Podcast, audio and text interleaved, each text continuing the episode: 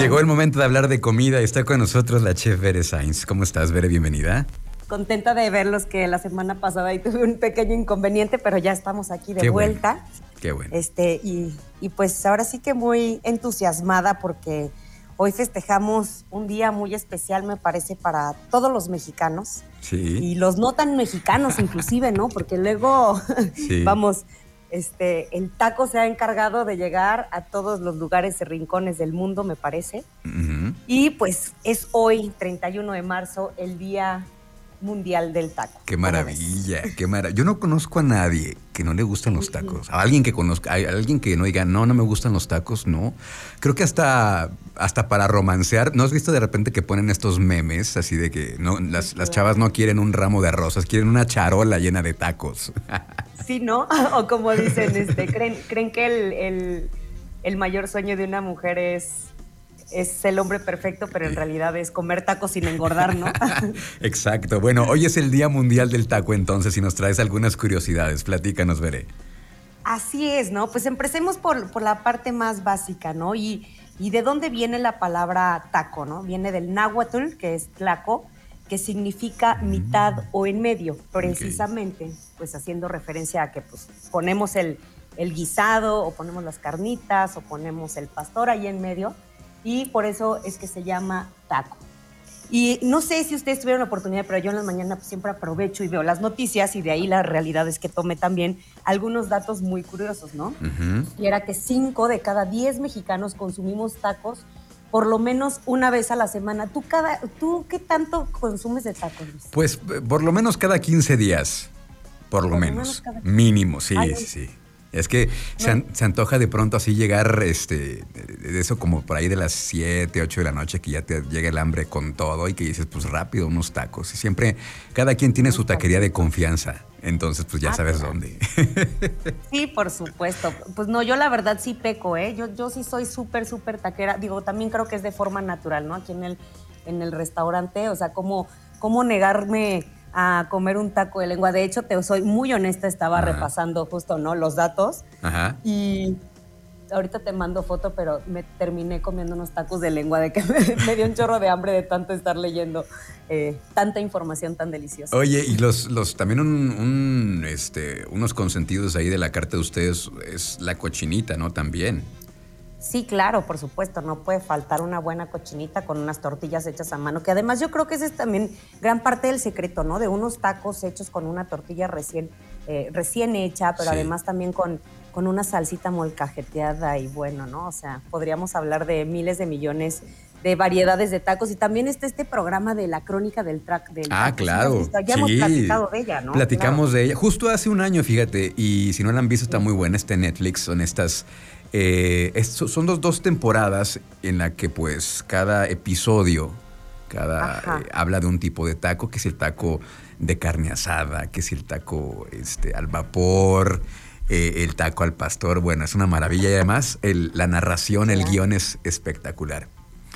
Ya sé, está, está, está buenísimo. Qué bueno que lo retomamos para que en estos días que es el día del taco se pidan unos buenos tacos y, y lo vean, ¿no? Pero bueno, y continuando con más curiosidades, te comento que pues justo 94% de la población vivimos a menos de 5 minutos de una taquería.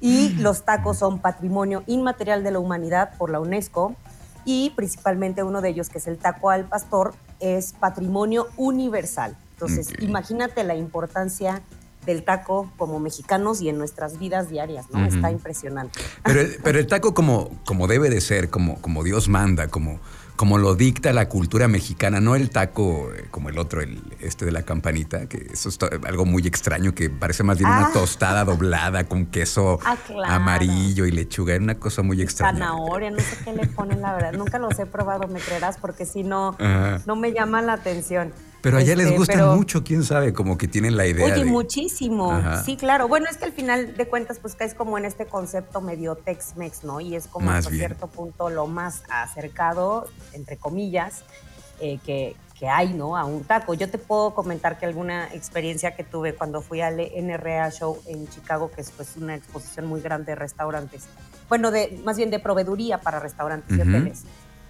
Yo trasladé en el aeropuerto, no le digan a nadie, pero hice una maleta llena con 40 kilos del maíz azul que usamos aquí en Villa del Vitamaíz. Ok. Este, y la verdad fue una odisea, ¿eh? yo pensé que no me llegaba la maleta, eh, pero bueno, llegué al aeropuerto, recibí la maleta, respiré profundamente porque pues esa masa era para servir, eh, no recuerdo el número de canapés, pero muchísimos canapés, y pues llevaba ahí entre Oye, una aventura, ¿eh? Toda una aventura. Sí. Oigan, estamos, bueno, un paréntesis, estamos cocinando un proyecto, eh, Science y un servidor, que pronto les vamos a dar más detalles de todo ese tipo de anécdotas que suceden dentro de la cocina, porque luego uno como comensal no se da cuenta todo lo que hay detrás, todo lo que tienen que pasar, todo lo que sufren contra reloj y la calidad, pero bueno, pronto les daremos más noticias. ¿Algo más que platicar sobre el Día Internacional del Taco, el Día Mundial del Taco, veremos? Pues nada más que festejen, que coman, que si están por aquí por Irapuato, pues se den una vuelta a Villa. Y este, y de lengua me como un taco, Luis. De lo que sea, de lengua, de pastor, de bistec. Oye, otra cosa importante también, los eventos. Viene un evento importante eh, para promocionar, ¿no? Un evento de promoción turística. Cuéntanos. Sí, efectivamente. Fíjate que por primera vez en San Miguel de Allende y aquí, pues digamos, en Guanajuato, vamos a recibir al la industria de reuniones del World Meeting Forum, que es precisamente una plataforma de negocios.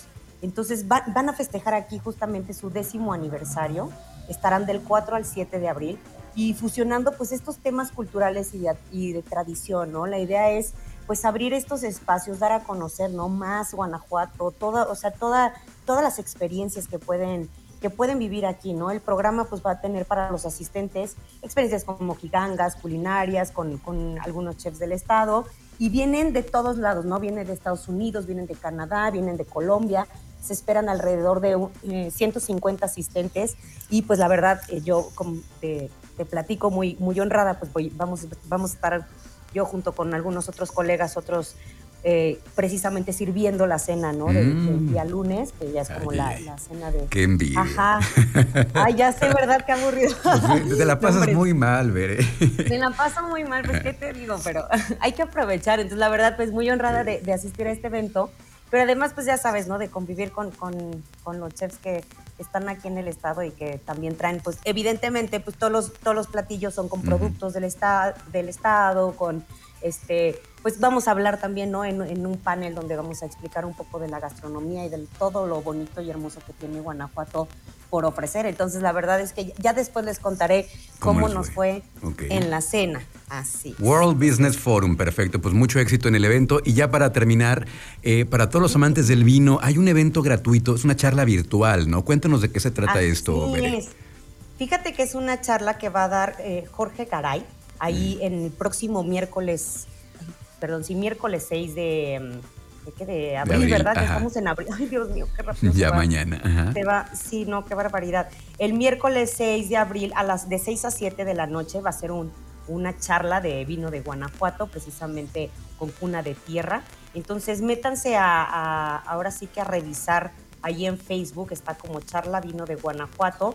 El evento es precisamente por este, no sé si recuerdas, también el año pasado platicábamos de un concurso que se llama Taste. Sí. ¿no? Que es un, concurso internacional en diseño de coctelería que por cierto, ese también ya abrieron la convocatoria para que también quien, quien le guste la coctelería eh, tienen hasta el 31 de mayo para realizar su registro.